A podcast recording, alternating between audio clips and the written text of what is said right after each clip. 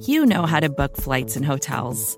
All you're missing is a tool to help you plan that unbelievable travel experience. That's why you need Viator. Book guided tours, excursions, and more in one place. There are over 300,000 travel experiences to choose from, so you can find something for everyone. And Viator offers free cancellation and 24 7 customer support for worry free travel. Download the Viator app now and use code Viator10 for 10% off your first booking in the app. Find travel experiences for you. Do more with Viator.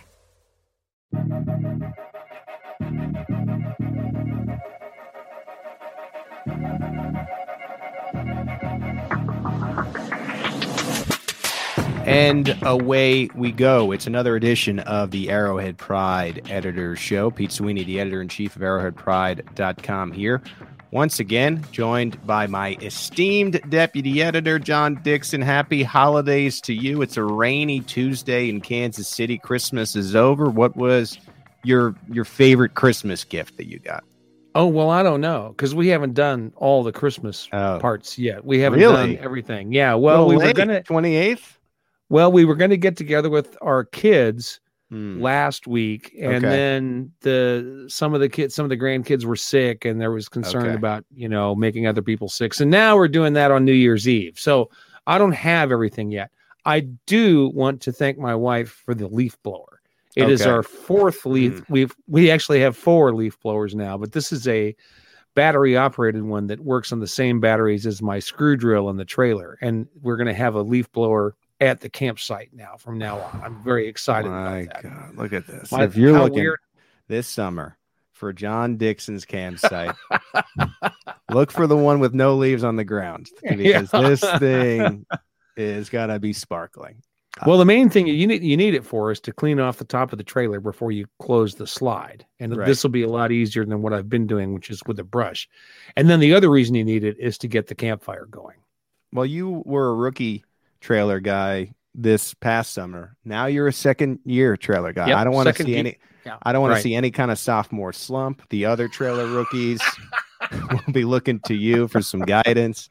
So you got to keep that in mind as you go here. Right. Yeah. Okay. I, I'll keep that. Uh, no pressure. No pressure. Right. Uh, this is the Arrowhead Pride Editor Show. This is the Arrowhead Pride Podcast Network. If you like our network, we we ask you to leave us a rating and a review, and we will read it on the show, which we're going to do now. We have three reviews that came in over the past week. We're going to do two now and then one at the end. And uh, I'll have some stuff to talk about at the end with that, this final review. But let's get to the first two. All three were five stars. So we appreciate Nice. it okay this one came in i don't have the name here oh yeah gjm 157 chiefs fan since 1971 when my beloved grandfather Nice. grandmother and i watched the chiefs lose to the dolphins in the longest game in nfl history. Merry christmas to, to all the chiefs fans. Uh, me for what was to come in the Reid era. However there's a reason to listen to a chiefs podcast and this is the one. Pete sweeney's a consummate pro putting together new shows that the f- fans love. The editor show with John Dixon, and he puts in in parentheses here, John. It's all about the marination, which I, I mean, talk about a fan. I that sounds like a T-shirt to me. Yeah. know. And we need that for sure. and- yeah. and Laquan. Uh, the lads across the pond. When will the Great Barrier Chiefs catch on? He asks, and Show and BK make him Oh, laugh nice. every time. Pete's presser questions are always the best. The almost he almost gets Reid to say something substantial each week. Yeah, it's a challenge. You know, I'm working on it. I'm abroad for a year on the island of Rhodes at the moment, so I guess that means Rhode Island. And each morning I listen to Arrowhead Pride for my connection to home and my Chiefs. Keep up the excellent work. Rhode Island, underrated state. So hello from Rhode Island. We appreciate the review, Mister. But he, but said he was. He said he was abroad. Is there another island named Rhodes somewhere else in time. the world? We only have so I- much yeah. time on the show. I'm not going to look Yeah, it I don't know. We'll have to This one up. comes in, John. You like this? Is this one comes in from Germany, from Chief Oh, underscore Henry K. I am a Chiefs fan from Frankfurt, Germany. I just want to say that I love Arrowhead Pride. I hear your podcast nearly every day and love to keep myself updated with them about the Chiefs. My favorite shows are the Editor Show and the Great British Chiefs Show. Uh, keep up the good work. Greetings, Henrique. I'm sure Henrique is waiting for the Great German Chiefs Show. We'll see if that comes about at some point here in the future. And I I'm still I hung said- up on the Great Barrier Reef Chiefs show. I like that idea. The Great Barrier right. Chiefs show. Well, that's uh, that's Brad's nickname for the Chiefs' offensive line, the Great Barrier Chiefs, the new Ah, offensive line. okay. And, uh, it has not caught on as fast as Legion of Zoom, as it turns out. That that was the breadwinner for Brad. Uh, so keep up the good work, Brad. Stay in the lab and continue to think about new nicknames for the Chiefs. Potato, I know you have a review. We're going to save yours for the end because it's extra special. All right, John, let's get into this uh, Arrowhead Pride editor show. We have some news to get into first and it's surrounding Clyde Edwards-Helaire, who suffered a collarbone injury in the Chiefs' last game, ended up having to leave. I was a little bit worried about this because Yeah. y- you can say it at this point, and and the only way to get out of it for Clyde is to to stay a little bit more on the field. But it, it, he's become an injury prone back, and to see him get injured again in this game and then be ruled out, I was not optimistic, especially because collarbones can be weird. A lot of times when Mhm. yeah. they say collarbone, much like they say Achilles injury, doesn't mean something good. Now, collarbone is not going to keep you out for the whole year, but when you're already at week 17, I was a little bit worried about here. But anyway, so we get good news on what was Monday. First, Ian Rapoport, some good news following tests. There was no swelling. Uh, there is swelling, but no structural damage, and the injury is not season ending. Uh, Clyde Edwards-Helaire should return shortly, and then uh, Ian Rapoport's nemesis, Adam Schefter, chimes in with more details. Uh, Clyde is now considered week to week with a bruised shoulder. Per a league source, it will be challenging for Edwards-Helaire to play Sunday versus Cincinnati, but the fact that it is on the table is a win for CEH and the Chiefs. Now, I know a lot of fans here, and I've seen it in the mentions, are doing that sarcastic, well, we like Darrel and Derrick Gore better anyway. First of all, not the time. Second of all, I think we get so caught up in the starting running back in the NFL that that becomes automatic where it's okay. Clyde is no longer available. Now we immediately have to say Darrel or Derrick Gore, who's been great. They've both been, been great. Right. They Mhm. should be the starter. If you really look at the NFL, and this is something I want to bring about here, every team is going with multiple running backs now. There's a couple backs like Derrick Henry and Dalvin Cook, and when he's healthy, Christian McCaffrey that take the bulk of the snaps. You look across the Jonathan Taylor's another. You look across the league, most teams are using multiple running backs. So I don't think we Mhm. Yep. anymore, especially in today's day and age. Maybe like in the days of Jamaal Charles, that would make sense. But in, in today's day and age, it's not an this guy or this guy. It's a to me, the Chiefs are better when they have all three of these options and they can mix and Mhm. match and they have fresh legs. And you have Clyde Edwards-Helaire, who's the best runner on the team, by the way, for first and second down. Then you bring Darrel Williams in for the pass downs. He has been pretty good at catching the football this year. We had been talking on Slack, John, about how Darrel Williams quietly has more than 800 yards from scrimmage. I think Darrel's Mhm. great, but I don't know we, if we need to get like lost in, well, this means more Darrel. No, I, I think the Chiefs are the best when they have all three of these options. Well, I think part of the, at least as far as the Chiefs are concerned, a lot of the discussion regarding Edwards-Helaire has to do with where he was drafted, which I think is unfortunate. Right. Um, I, I you That's know, I understand, I understand the theory that, um, you know, you can't draft a running back in the first round because it's too much draft capital to get up, give up. I understand that, but I, I, I'm one of these guys who thinks that doesn't matter that much because, you know, at the end of the day, where they're drafted has more to do with what everybody else does on draft day than it does with decisions that you're making. You know, I think people tend to think of the of a draft pick as being something that's set in stone based on ability when in fact it has to do with what other teams do before you get to the get to your pick. And maybe, you know, one other team making another pick before the Chiefs, maybe some other player gets taken with the 32nd pick. I mean, I just think it's it's too think- weird to to do that, to get worked up about the fact he was taken in the first round. He I was the guy they it- wanted most of who was available, and they took him. I think you make an interesting point, and if you live in this hypothetical with me for a second, Sure. if if Willie Gay is drafted in the first round and Clyde Edwards-Helaire is drafted in the second round, I think to your point, Chiefs fans are pretty satisfied with what they've gotten from both Sure. players. It was the Yeah. fact that they Mhm, went right. first, but it's the same result. So it's all a Mhm. mentality, the way you look at it, type of thing. And I, I I agree with you. And the Chiefs went out on a limb.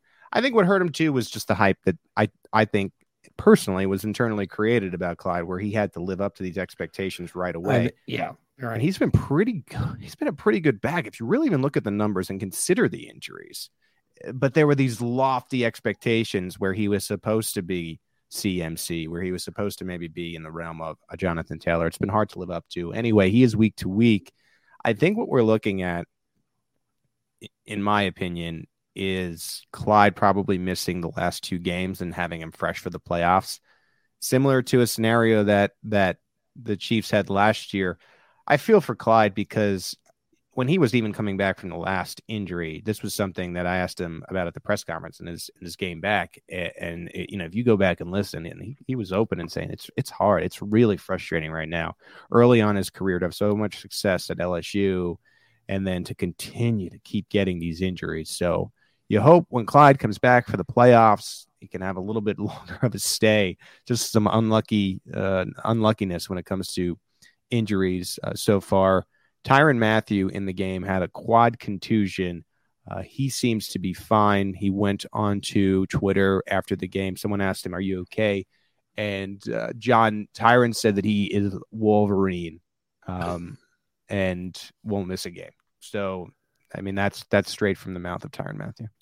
Well, I thought he, I, I thought he was a honey badger, and now we're going to right. X Men. Yeah, yeah.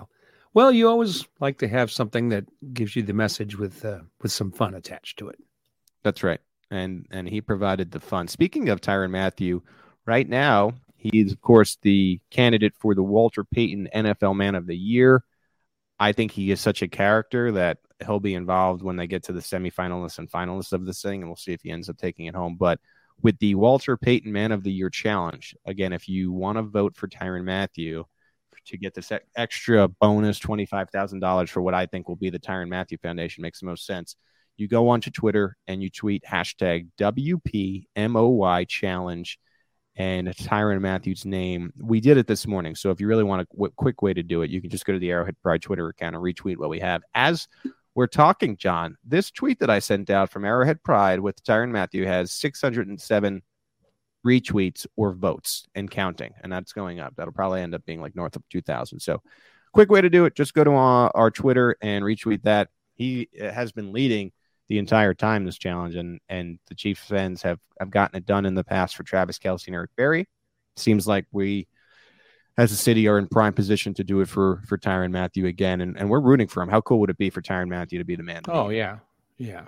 I've been sitting here wondering though what what superhero he might characterize characterize himself as being in order to improve his odds of winning the Walter Payton Man of the Year. Now, it couldn't be Batman because no. he's you know he's kind of got that dark thing going on. Maybe Superman Superman is always, you know, the guy who helps the little children cross the street and all it, that. So it's a it's a shame Steve doesn't have a mic on this show in particular. He of course is a contributor to show NBK because this is a a prime Steve Serta question of which superhero. He's a big superhero guy, but oh, someone with okay. mental acuity and and yeah. Mm-hmm. numbers tweeted tweeted us tweet at PG Sween and Arrow headphones if you have the superhero for Tyrann Mathieu. We'll read that on the next show. Snap counts we don't have yet. We're working on them. Some complications there, but it seemed like the younger players got a lot more burn in this game for good reason. The I can tell you that much. Yeah, yeah. The COVID nineteen yeah. uh, list was really impacting um, these guys. We should. Speaking of the COVID nineteen list, I don't have this on the rundown, but I should have put it there, John. We should update uh, our our listeners on on what's happening with COVID right now. So, essentially, the names to watch to me are the players that were activated on on Saturday, mm-hmm, right. and they also happen to be the most important players that were within the realm of COVID nineteen. They were Nick Bolton, the leading tackler for the Chiefs, Titan tra- tight end Travis Kelce, and right tackle Lucas Niang. Technically speaking, they are on the 53 man roster. They needed to be on Saturday because the Chiefs figured that they might have a chance to test negative on Sunday and play in the game. They did not. Why did the Chiefs think this? Because the NFL changed protocols so that they're lowering the viral load of coronavirus. I don't even know exactly what that means. It's amount of coronavirus in your body. Right. These right. guys did not pass.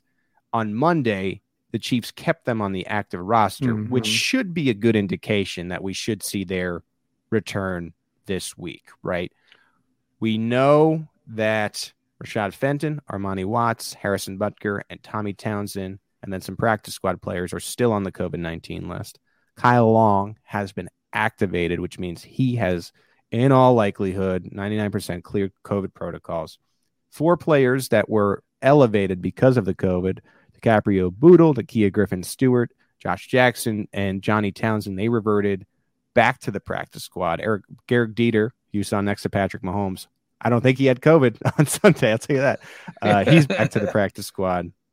And then uh, um, the punter, Johnny Townsend, has been released, or was it the kicker? No, no, no. Johnny Townsend went back to Joe the practice Charlton. squad. Right. It's it's uh, it's Joseph Charlton, whom the Joe- Chiefs signed simultaneously to to This- Johnny Townsend. These are very special circumstances right now. Where I Yeah, can't remember right. everyone's name. So Joe Charlton, he was in the mix to potentially be a punter. He had also held at South Carolina uh, for Elliot Fry, who was the replacement Mhm. kicker. We'll emphasize replacement because as soon as he can be replaced, they should do it because he Yeah. did not make every kick on Sunday. Right. And so Joe Charlton is now gone from Yeah. the, the, the, the Chiefs roster. So they feel like they're they're okay there. you kind of have to wonder if Fry would have done better if Charlton had been holding for him. But maybe Yeah. they just didn't think that Charlton could punt well enough to make it worth, you know, uh, helping Fry out. You know, th- these these are the things that Dave Toub has to worry about every day that we probably don't appreciate as much as we should. What's amazing to me about it, I'm gonna, I'm gonna burn one of my marinade. I don't care. What's amazing to me about it is that this was a get by game where if the Chiefs won three nothing, you would have been thrilled. Mm-hmm. To do what they did with these replacement players was simply amazing. Just ruining the Steelers season. The the the Steelers have to be demoralized. I don't expect them to be in the postseason after what they did against the a lot of Chiefs backups offensively on Sunday. They couldn't do anything um, um, offensively themselves because of the way the Chiefs were playing. And I, I, you know, this to me, you know, you talk about signature wins, and we go back to 19 and are always talking about different points in the season, like Pinnell, the Titans, so on and so forth. This to me, it's one of those signature wins because the Chiefs could have had a bunch of replacement players and lost this game and kind of been taken out of the mix for the first round bye. If they end up getting it, this game will be huge. And it's because of Byron Pringle and DiCaprio Bootle and Derrick Gore, right? So I, I think that'll be one of the points if the Chiefs are able to get back to uh, the promised land. I think this game will be one that you remember for a long time. You know what I mean? Yeah, I agree. And you know the the thing that was interesting to me about this game going into it was the Steelers had um, plenty of reasons to win this game, and if the Chiefs had lost it, there were some built-in excuses. Right. And when you're in a situation like that and you come out with a dominating win, that's a real dominating win. I mean, I think you're you're you're you're talking about this exactly right. That this is going to be a game we remember for a long time because of the particular circumstances that surrounded it that were pretty much out of the control of either team but are still part of you know what makes the the narrative of the game happen.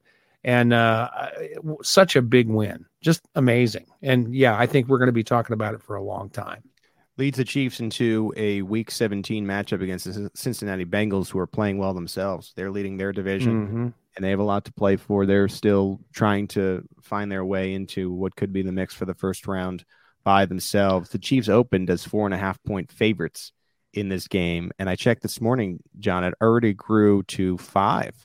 So the general public is backing the Chiefs so far so many betting on the Chiefs at four and a half that they had to raise it to five points. So Chiefs favored on the road in Cincinnati in what quietly I think is becoming one of the AFC games of the year. And a quick point back to the COVID stuff. I forgot to mention this. I think it, it was even more impressive too because you look at the LA Chargers missing four of their pieces and they get upset by the Houston Texans. And what a swing that will be now in the AFC. The Chargers don't even control their own destiny anymore. So you're looking at a mm-hmm. AFC playoff picture that is becoming Chiefs friendly.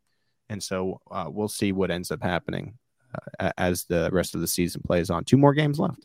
Two more games Yep. left with a lot of playoff implications. MVP odds. I thought this was interesting. Patrick Mahomes has kind of suddenly reemerged here in a in a last ditched effort to maybe get it done. He's tied for fourth place in MVP odds with Buffalo Bills quarterback Josh Allen. They are both plus 1200. Third place, the old man in Tampa, Tampa Bay, Tom Brady, plus 750. I don't even know why I did it. Uh, the second odds, John, is a running back. We talked about him a little bit earlier. Jonathan Taylor, plus mm-hmm. 600. And then Aaron Rodgers is the favorite right now at minus 175. I don't know, man. I I don't I, I know they give it to a quarterback every year. To me, it's Jonathan Taylor. I think you got to look at the team and where they would be without it. And maybe you could say the same thing about about Green Bay. But Carson Wentz is not not it in Indianapolis. If they didn't have Jonathan Taylor, they wouldn't even be close to what they're they're doing right now. That to me screams value. I'd probably go with Taylor. Uh, John, of those five, Rodgers, Taylor, Brady, Allen, and Mahomes. Do, do you do you think Mahomes should, should even be in that mix, or who would you who do you favor in that? Well, based on how they've played this year, I think you have to favor Brady over Mahomes. I hate to say that. I yeah. I, I really hate to say that, but we can be fair know, in saying that like of these five, yeah. Mahomes is probably not one, right? I, I think we can agree. At least, yeah. I mean, yeah. this is a this is a player who we have seen in games throw for six touchdowns and who right, knows? Eh, right. You know that could happen. And he and he and he's played brilliantly the last couple right. of games, no question about it. But you you know, there's a lot of games where he didn't play brilliantly this year, and so it's it's hard to say, oh yeah, he deserves it more than Tom Brady. Now, I think what could happen here is that Rodgers could get the MVP MVP because this voting all happens at the end of the regular season. And then what if he doesn't what if he doesn't make do anything in the postseason? That's one of the problems with the MVP voting is that it's based entirely on the the regular season. So uh, I, I I got to tell you, I have grown to a point in this job where I have begun hearing Chiefs fans in my head as we talk, and I can hear you guys right now. Don't worry, he'll get the Super Bowl MVP. I hear you. I know that's what you're saying yeah. in your car right now, and and like you're saying, John, I think a lot of Chiefs fans would take that over a smelly old regular season sure. AP. Oh, and we're talking about too. Associated Press, by the way, not Arrowhead Pride, NFL MVP. Well, someday it'll be the Arrowhead Pride MVP. Someday we'll have enough power that we'll be able to control that. And shout uh, out to the the Arrowhead Pride Bi Week Awards, uh, the world yeah, famous. There you uh, go. There you right go. Along with the world famous takeaways coming up in segment three. But before we get do that, we gotta discuss what Andy Reid said in his Monday afternoon Zoom press conference. You're listening to the Arrowhead Pride Editors Show. Vacations can be tricky. You already know how to book flights and hotels, but now the only thing you're missing is, you know, the actual travel experience. Because is it really a vacation if you're just sitting around like you would at home? You need a tool to get the most out of your time away.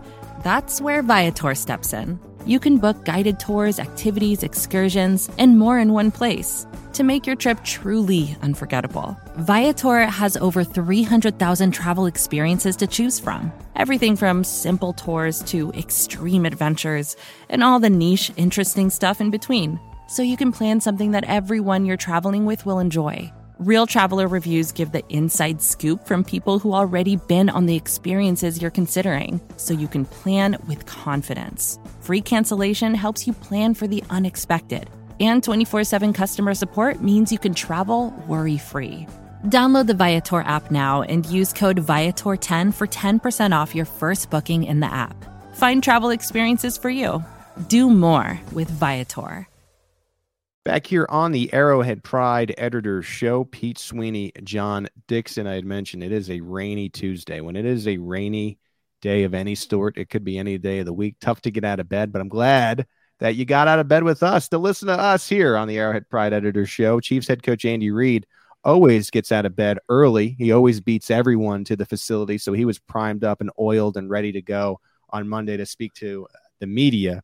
And uh, we first, uh, I have the wrong one pulled up here. So, John, why don't you stall for a second as I get the right takeaways pulled up? I'm just, um, well, I'm going to have to discuss why you think Andy Reid was oiled. That's that's really sticking in my mind right now. Oiled?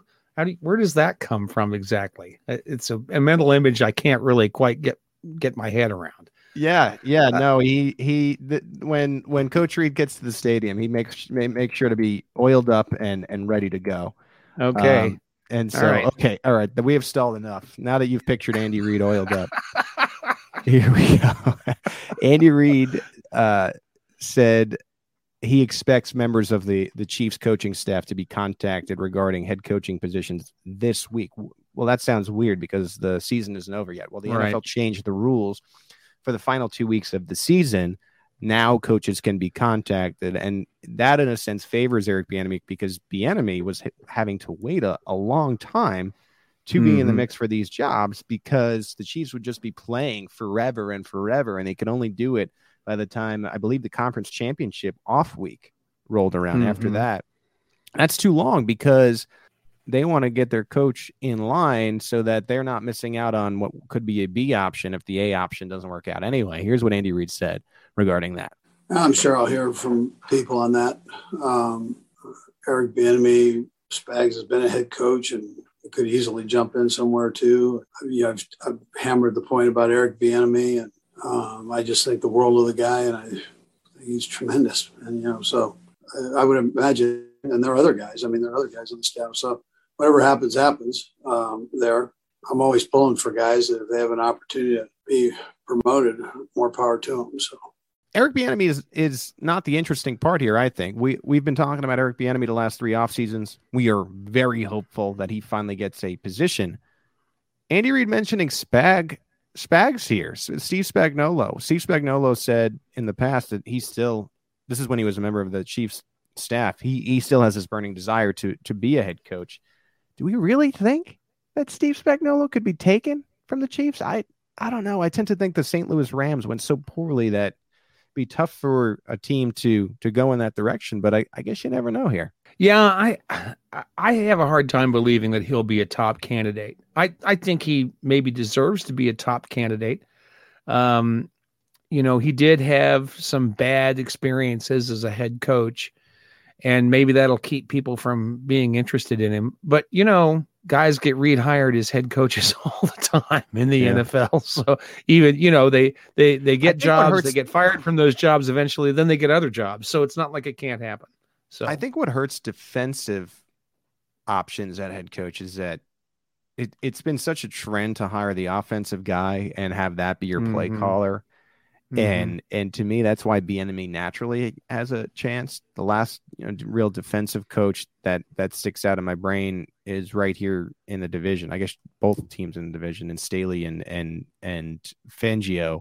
And I don't Mhm. know. I, I think the jury is is still a little bit out on these guys, especially Fangio, who I I project is going to end up losing his job. So I think there'll be some coaching opportunities. There's already going to be one in Vegas. The two jobs right now, by the way, are in Las Vegas uh, and Jacksonville, who have both fired Mhm. their coaches. We know about that. And then I really do think that Denver will have an opening. I guess it remains to be seen how the rest of the the se- season and then the off season goes. And because they went Fangio last time, John, I think they go offense this time. And I, I- I think Bieniemy could be an option there um, Oh man. Oh, in I don't even want to think about that. I don't even want to think about a Chiefs assistant becoming a head coach in the division. I I I don't know. I think I think Andy Reid is so loyal to these guys that they would want to be loyal in return and not take a job like that. I think the one that Eric Bieniemy might consider taking would be Jacksonville yeah. because they've got uh they've got some things going for him that he could maybe improve you know he could maybe make them a better team because they do have some things going for them i think one of their biggest problems this year has been urban meyer so I you know I. I think he could do really well there The Jaguars just lost James Robinson for the remainder of their meaningless season, and they should be getting Travis Etienne of Clemson back next year, who's quite a talent. And we know that Bieniemy loves his his running backs. And Bieniemy took it in Jacksonville. I, I just think the the coaches or the they would have to find a really good quarterbacks coach, you know, because Bieniemy specialty is more the run game, and you're dealing with a player in Trevor Lawrence who just had a year burned by Urban Meyer. So that's I don't know if I would I I think Jacksonville's an option. I also think this and and this is unfortunate about Eric Bieniemy and where he's at. And this is I guess I disagree on both points just because I almost if he gets a division job, fine. Uh, he's at the point where he has to take anything. I mean, it, the Houston Texans could open up again, which is Mm, not an ideal yeah. situation. I I just feel like he would have to go there if that was another option again. It's getting to a point because you see this with head coaching candidates in the league. Sometimes enough time can pass where they they end up out of the mix. I, we've seen it in Kansas City with Uncle Dave. Dave Toub sure. was a popular yeah. head coaching candidate for a few years, and then all of a sudden you just never heard about him anymore. And I, I think that can happen. Less likely to happen would be enemy, but the sooner the better uh, when it comes to EB. I mentioned in this Chiefs Steelers game, the stars were all undrafted free agents. Darrel Williams, Derrick Gore, and Byron Pringle all stood out. And here were Andy Reid's words on the personnel staff and what they've been able to do uh, when it comes to to these guys. Yeah, listen, I think they do a phenomenal job. One one great thing about Brett is he's a good communicator. He talks to the coaches. He finds out what they need and want and what makes their whatever scheme is uh, that they they're working with uh, uh fit. So I appreciate that he's been on this on, on the side of the coaching side, so he knows the challenges there, and he's able to kind of work that in with the personnel side and the challenges that they they have on the personnel side. So and blend it, and does a good job. He's got a he's got a good staff too. So those guys bust their tail to to get everything right. You know, his right hand guy is Borgonzi, and they they work hand in hand and, and attack all the time. So I mean, you know, you guys you guys have talked to Brett, and you know how he how he rolls. So he's always uh, keeping his eyes open. Yeah, John. Brett Veach tends to have a knack at these undrafted free agents, and especially these day three guys. And you, you can't ever predict a pandemic, but what an important game, and and we had discussed it. What a uh, what a boost for the Chiefs to have some of these guys waiting in the wings, ready to to break out. Yeah, I agree. I, I think there's an underrated uh, underappreciated aspect to this, though, and that's also a team's willingness to use those guys. You know, we always talk about you know Carl Peterson couldn't do this, and uh, and Pioli couldn't do that, and you know a lot of the trouble has comes down to players not getting on the field because um, the coaches don't want to put them out there. They don't trust them. And we talk about that with Steve Spagnuolo sometimes that he isn't wild about putting rookies on the field, but he will Loves put them out there and veterans. He's yeah, a, yeah, he does. Guy, guy. Yeah, and I'm but he will guy put them podcast, out. John. I, I, I favor some old guys. Yeah, but I I mean the, he will put them out there if if but they just have a, a higher wall to climb. But there have yes. been some Chiefs head coaches over the years that would not put rookies on the field and they would draft these guys and they would just wither on the vine. Yeah. And I think so that's part of the equation here is that the Chiefs are willing to give these guys opportunities to play. Obviously, they had more opportunity in the Pittsburgh game because so many key contributors were out because of COVID. Uh, but it's not like those are the only times we saw these guys. Pringle's use has been steadily increasing over the course of the year and they they see this and they go, yeah, this guy is contributing for us. Let's give him more more work. And then and he continues to contribute. He continues to get more work, and that doesn't happen with every team. And I I I think that that's part of the equation here. Yes, I agree that Veach does a good job, but part of it is what happens after he makes those decisions. I do want partial credit on Byron Pringle Byron Pringle oh, started oh, this course. game with, with a drop, and I I said on Twitter, Byron Pringle always made the most of limited opportunities, but since he's gotten more consistent work since the bye week, a few drops here and there, tough. And then he had the game of his life. So I right. reversed the course for you, Byron, and any of that Pringle money that you want to throw my way, I I'd be happy to take it. So get, just, just get Pete some chips, would you please? Throwing that out there. I also I'll tell you this, and if it if the payment has to come in chips, the sour cream and onion happens to be my favorite. Oh, okay. Good for you. Yeah. Okay. Because I don't like those. Okay. Despite winning the AFC West, Andy Reid and the Chiefs are full steam ahead as they prepare to take on the Cincinnati Bengals. The Bengals are playing really well. Joe Burrow had 525 yards last week. Yikes. So this is a player that can go toe to toe with Patrick Mahomes and I think he is starting to have top five upside in the league. I think this is a up and coming Bengals program. This does not feel like the Bengals of old. The Bengals for a long time had the Chiefs thing going on where they couldn't really get over the hump, and they, you know, with the days of Dalton, they I remember they made the playoffs four years in a row and they were eliminated four years in a row. uh, which had to be maddening for them. And this really feels like they finally have an elite quarterback. Anyway, there were some questions uh, Monday about whether or not Andy Reid would be, uh, in a sense, resting some players, but uh, he, he confirmed that this is a full go. We are trying to get that AFC bye. Yeah, so um, we feel we're not pulling off. I mean, we're going to keep keep going, and I mean, this is a very important game against a very good football team. So we, we've got to make sure that we get ourselves prepared for that. We don't have a cushion there like in years past. A couple of the years past, we've had a little bit of a cushion there, but that's not the way it sits this year.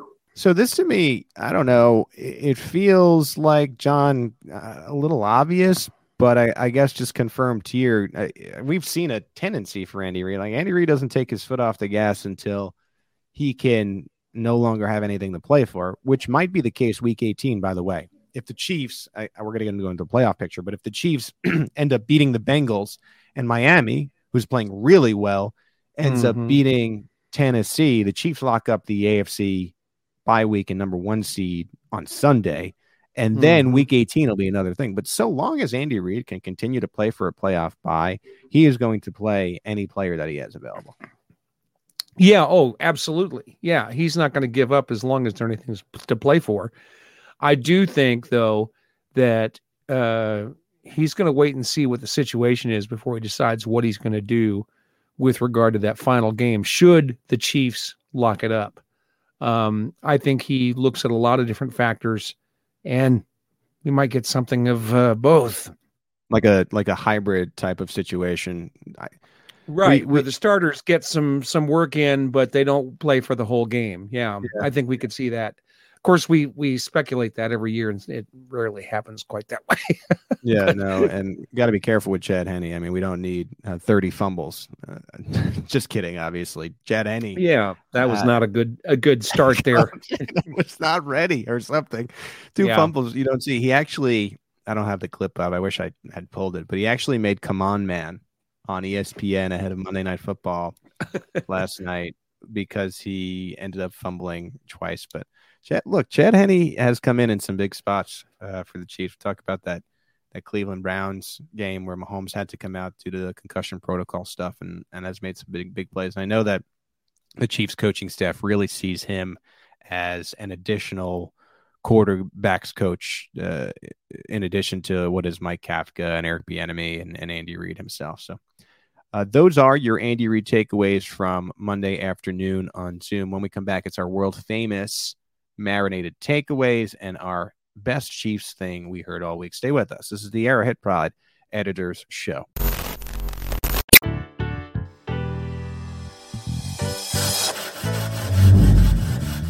Well, I'm going to let this marinate. You know, let that one marinate and then we can circle back. Adapt, react, readapt takes time. It takes years. That's the takeaway. Back here on the Arrowhead Pride Editors Show, wrapping up with some of our marinated takeaways. The game is two days old. These are world famous takeaways, John. As you know, the Chiefs winning a blowout game, 36 to 10 over the Pittsburgh Steelers. What is your first marinated takeaway? Yeah, this one actually occurred to me um, after we started talking during the show here. Uh, it occurred to me several times during the game that Byron Pringle looked a lot like Travis Kelce while he was playing. Mm, interesting. He he, you know, went out there, caught balls, fought for extra yards, um, played like Kelce did and uh, that really struck me. I had never, you know, maybe it's just because Kelce wasn't on the field and we were, you know, magically hoping that somebody would fill that role, but um, maybe he plays like this all the time and it just never strikes me that way. But it certainly struck me on Sunday that Pringle looked a lot like Travis Kelce. and of course, that's a good thing. Um, but and obviously had the production to go with it. So, uh, you know, great, great performance from Byron Pringle on Sunday. I got something stemming off of Pringle. That first Pringle touchdown, Patrick Mahomes had just it seemed like an hour of time yeah. to find the receiver. Yeah. If you give Patrick Mahomes that much time, as long as these guys keep running, like Pringle did to his credit, he's learned that over the years, you're going to end up getting a touchdown eventually. And I, I think the greater point is about the offensive line and just the job they did on Sunday. If you go back to the press conferences after the game, this was something that I ended up asking Andy Reid about. And, and, you know, essentially he said it, it's a work, work in progress. And you could feel that Mahomes, I think, is finally starting to have more confidence in the pass pro.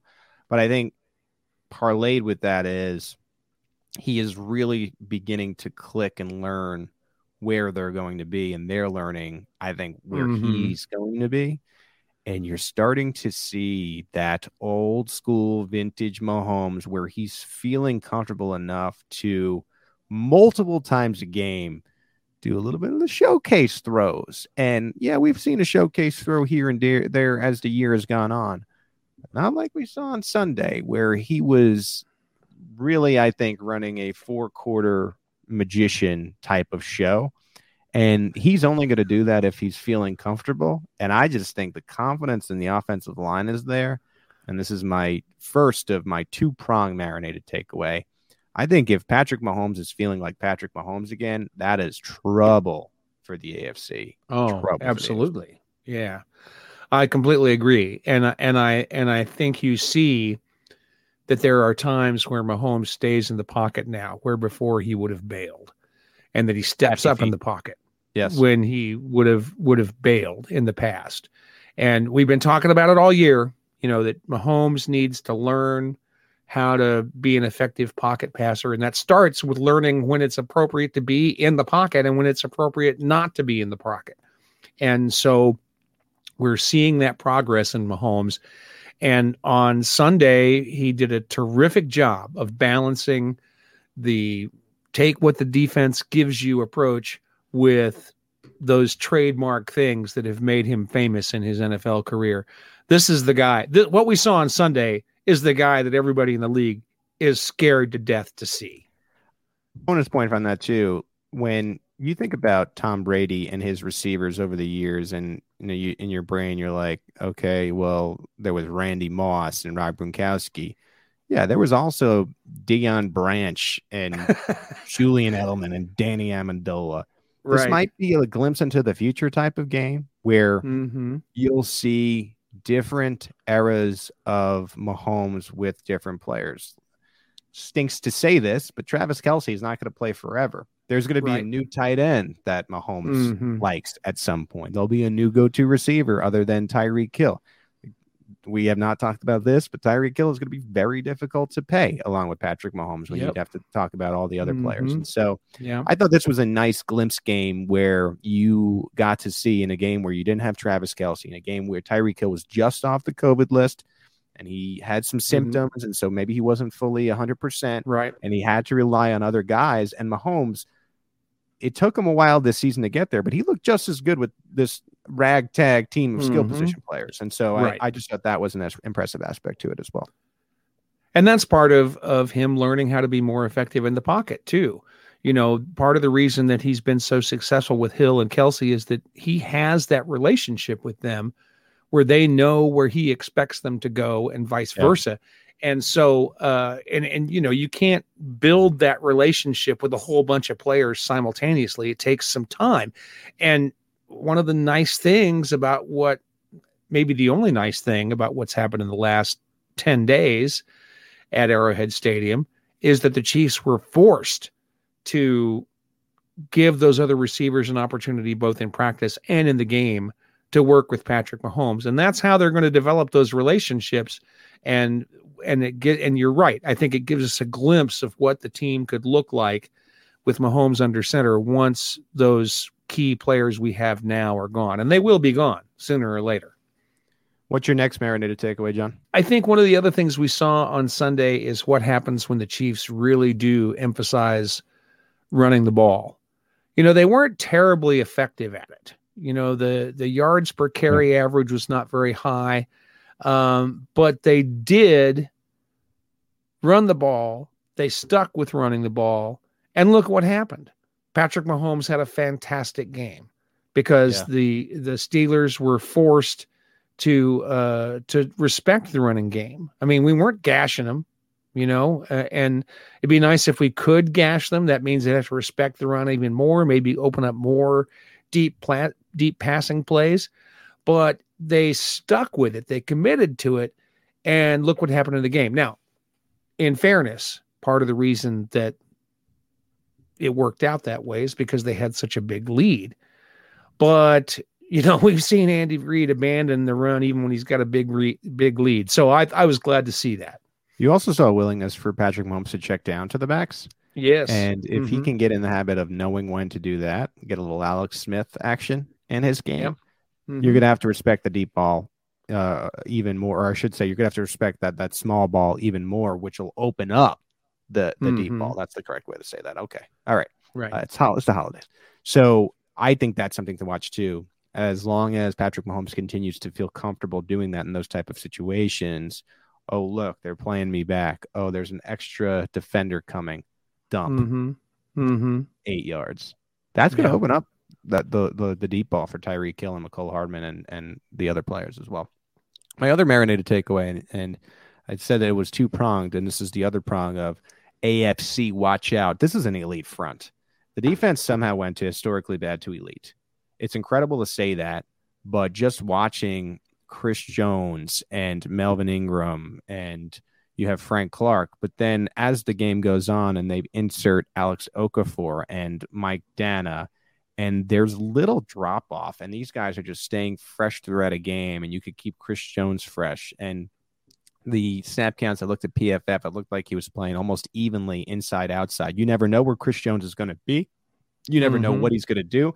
If he's fresh, he's coming at you.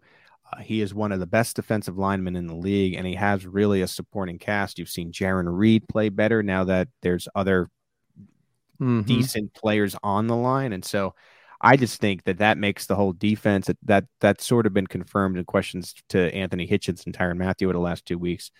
The key to this defense being good and the way it's designed with maybe not premium picks in the secondary, some solid linebacker play, but really investing in that defensive line is get to the quarterback, set the edge, and don't let a guy like Najee Harris end up ruining your day.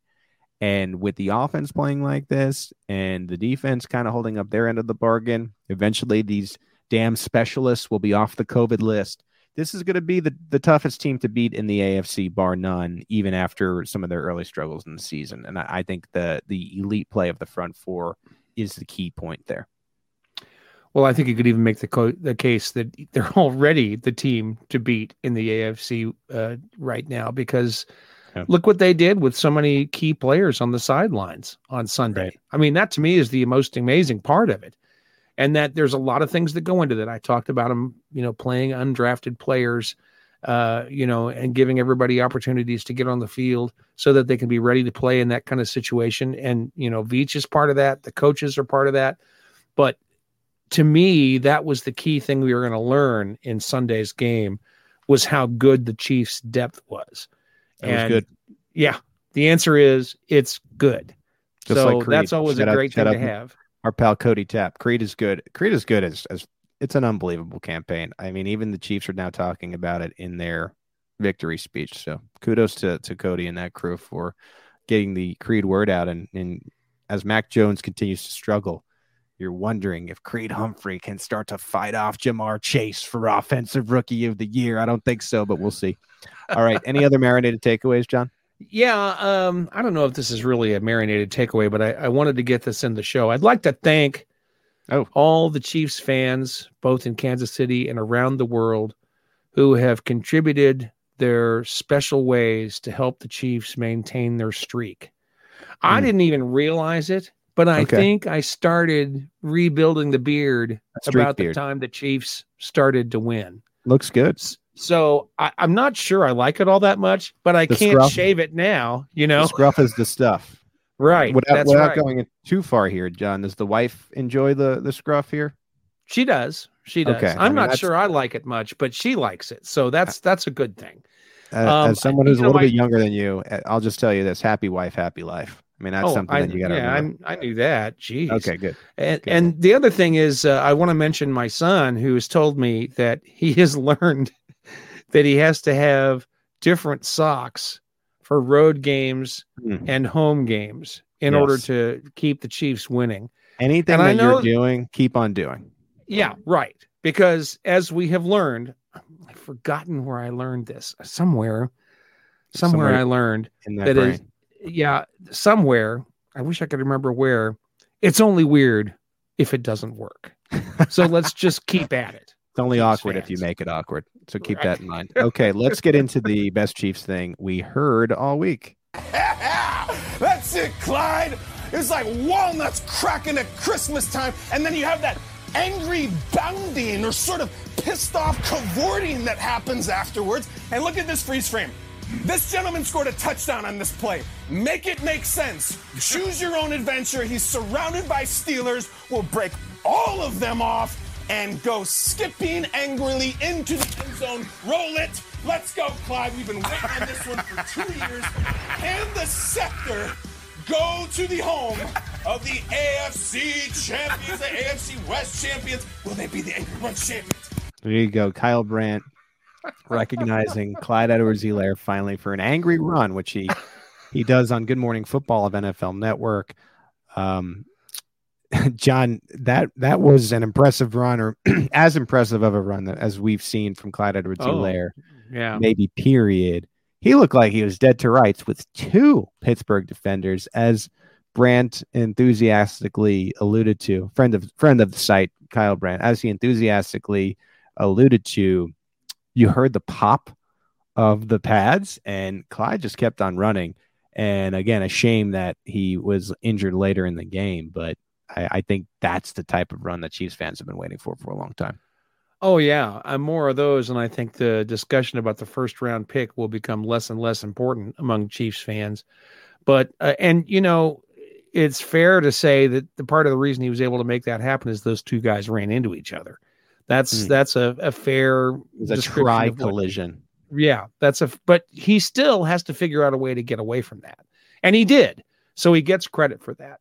And I'd also just like to point out as Yeah. someone who was in the business before that it's really hard to knock a lavalier microphone off of your shirt. And so Right. kudos to Kyle Brandt for figuring out a way to make that happen so that the rest of the time it sounds like this because the microphone is laying on the floor.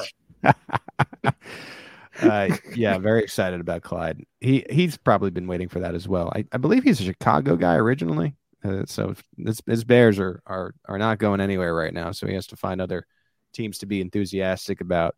Uh, we we have a great interview up if you want to dig on our YouTube with Kyle Brandt. So thanks for doing that. We'll have to do that again this uh, off season. But there you go. Uh, Clyde, by the way, did not get the angriest run of the week. That went to David Montgomery. So no scepter going to Clyde Edwards Elaire. All right, so that's our our best Chiefs thing we heard all week. It's time to get back to the review before we go. Oh boy, here we go. and this is from a username named Potato. And the reason I'm sighing is because of of the beginning of this. Okay, so I love the podcast, but I only write this review because I want my tinfoil hat theory read on the Arrowhead Pride and discussed. And then he, and then look at this threat, John. In parentheses, he puts, I get, I'm guessing it's a he. If you don't read and discuss, I will change this to a one star review. So there's a threat. I'm being threatened on my Wow. own podcast. So thank you for the thread. And and look, don't change it. We're, we're reading it. You ready for this? Here we go. My Chiefs theory. We all know Andy Reid loves to help get his assistants head coaching jobs, right? Well, what if the Chiefs' offensive struggles have been because Reid passed off the offense to Eric Bieniemy during the week for preparation while he goes off to help Spags with the defense?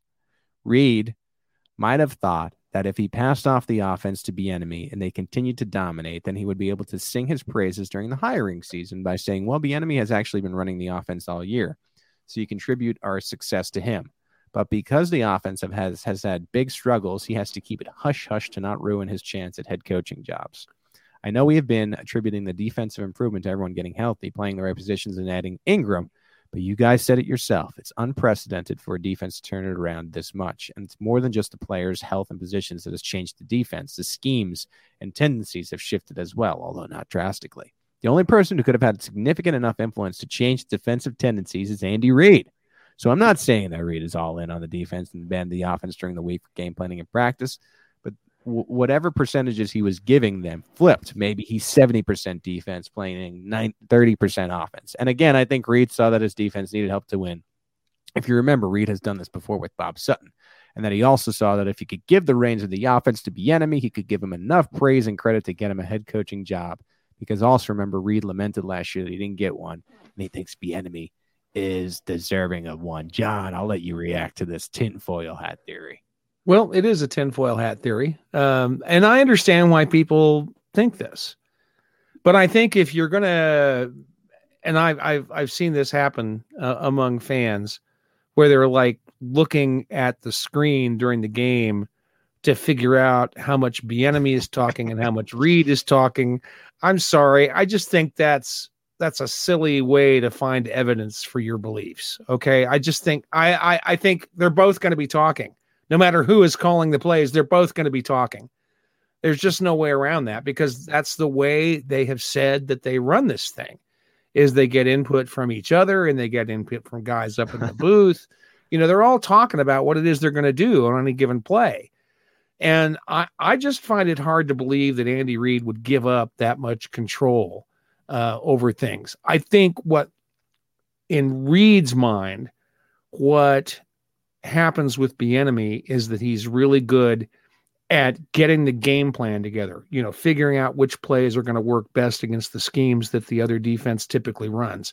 Uh, you know, figuring out what that should look like on the sheet that they all are looking at during the game so that they can you know make the right decisions based on what they see this is an under underappreciated part of what coaches do this logistical stuff and i think that andy reid thinks eric bieniemy does a terrific job at that stuff and eric bieniemy does that stuff probably with input from andy reid but i think that's why andy reid thinks that eric bieniemy is a is a great head coaching candidate because he understands how to do those things and because that's his job. And I think we get too wound up in over who is calling a particular play in a given situation because I'm not sure that you can really put it on one person based on the way they've talked about it. That's just potato. I love you. I read the whole thing, so don't change it to one. You're nuts here. And the I'll explain why. So both coaches are talking because that is by design. So, because yeah, maybe Bieniemy calls what I would say maybe in the realm of a, a few plays a game, but they both mm-hmm. are talking to dis- to distract. So if someone is pulling a Bill Belichick and looking at the calls, right, mm-hmm. both of them, who are you going to look at it essentially? Mm-hmm. Here's the other thing. So Andy Reid, of course, he's the head coach and he's very involved and he watches every play at practice and knows what's going on with his defense. He lets Steve Spagnuolo do his thing. This is how he designs it. He wants to be the offensive head coach and then he wants the defensive head coach, in this case, the defensive coordinator, to just run his operation so he can zone in on the the offense. You, know, you'd mentioned 70 30, 70 up. It is not even as much as that, in my opinion, from what I've kind of gathered. It is it is small. Now he oversees it. He has uh, uh, say on what the defensive game plan is mm-hmm. going to be. Of course, sure. he's the head coach, but he let Spags beat Spags. The reason that the defense improved was because they got players back and the defensive line started playing well rewind if you need to, but I essentially talked about the front four earlier on in the podcast. Now, with Andy Reid and Bieniemy, I tend to think maybe there are things that we don't know about that Andy Reid has added to Bieniemy's plate leading into mm-hmm. games. Maybe there is mm-hmm. additional game planning, as John you were were discussing. But Andy Reid, for the most part, is calling plays. He likes it too much. He only has so mm-hmm. many years mm-hmm. of Patrick Mahomes. I think right. You know, under talked about, but Andy Reid had like a little bit of a health scare this year. Maybe that made him realize, okay, I don't know how many years I'm going to go at this. We used to think it would just be forever, but who knows if that's even the case. He's not going to let other guys end up calling what would be 90% of the game. And so, no, Andy Reid is still calling plays. Uh, it, it, was more of a thing, and you've seen offensive improvement because Patrick Mahomes needed the reps. We've talked about how they've needed to kind of correct his mechanics on the fly here, and we've gotten to watch it. That's why the offensive offense has improved. Again, maybe Bieniemy is involved in the game planning, which is why you see them go a little bit more balanced. He has talked about balancing the run mm-hmm, and pass game. Mm-hmm, yep. And here's and here's the thing: just because he isn't calling plays doesn't necessarily mean that he doesn't deserve a head coaching job. If you remember, What was Andy Reid's background? He was a GD offensive line coach. And he had said Mhm. that, right? So give Eric Bieniemy a chance at this point to the rest of the NFL. It doesn't matter how much he's doing or not doing.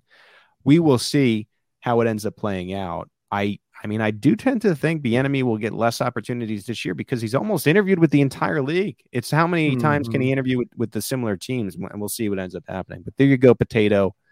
Didn't love the threat. That's the first one. I'm saying this right now. No threats in the rankings. We appre- or, or the ratings. We appreciate the ratings. We don't need threats. I'm not going to succumb to threats. If someone else gives me a one star threat, I'm not reading it again. So please just if you, Oh, if you will, wow. The know, gauntlet. Taking the stand here. Sorry, potato. One and only. My one and only potato. okay. That's it. We got to close the podcast now. So it's been a good show. Coming up this week on uh, the Arrowhead Pride Podcast Network, the Arrowhead Drive resumes. We have the Great British Chief Show. From what I, I can tell, Tom Childs will be back in the mix. I know that BK was back last week. That show's on on Friday. Special guest in the Arrowhead. Um, what am I saying? The Arrowhead Pride interview series this week. ESPN's Mike Tannenbaum will join Oh, the nice. podcast network to preview what has become another biggest game of the year between the Chiefs and the Bengals, as, as they could potentially, uh, after clinching the AFC West, clinch the AFC first round bye. So it's a good week on the Arrowhead Pride Podcast Network. We'll keep you updated with the COVID stuff at arrowheadpride.com. Thank you for listening. Rate and review us with no threats. For Steve Serta, John Dixon, my name is Pete Sweeney. Thank you for listening to us on the Arrowhead Pride Editors Show.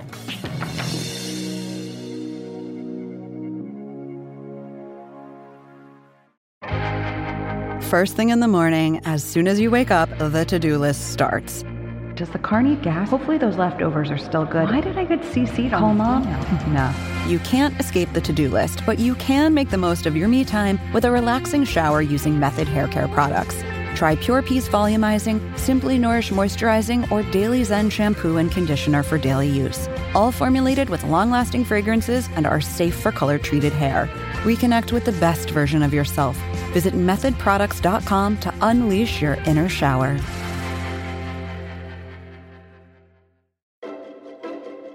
From data privacy to the future of TV, retail media, and beyond, the world of digital marketing is constantly in flux. So, how can you keep up? Well, the Current Report is there for you. Each week, marketing leaders on the cutting edge give you the latest insight. So, if it's creating a buzz, they'll be talking about it. Subscribe to the Current Report wherever you get your podcasts.